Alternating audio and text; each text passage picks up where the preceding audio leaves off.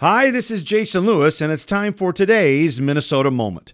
Imagine a corporation whose employees are compensated well above average, have flexible work schedules and fancy retirement plans, not to mention generous healthcare benefits.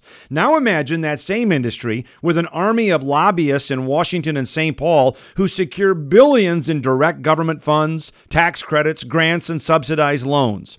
Finally, imagine that company or industry raising its prices every year at a higher rate than food, fuel, and medical services. Big oil, you say? Big pharma? Nope, it's called higher education. But as families and students are being priced out of a four year degree, a lot of Americans are asking if they're getting their money's worth for these expensive degrees which employers shun. It's long past due we apply the same scrutiny to this industry as we do to every other. I'm Jason Lewis, and that's today's Minnesota Moment.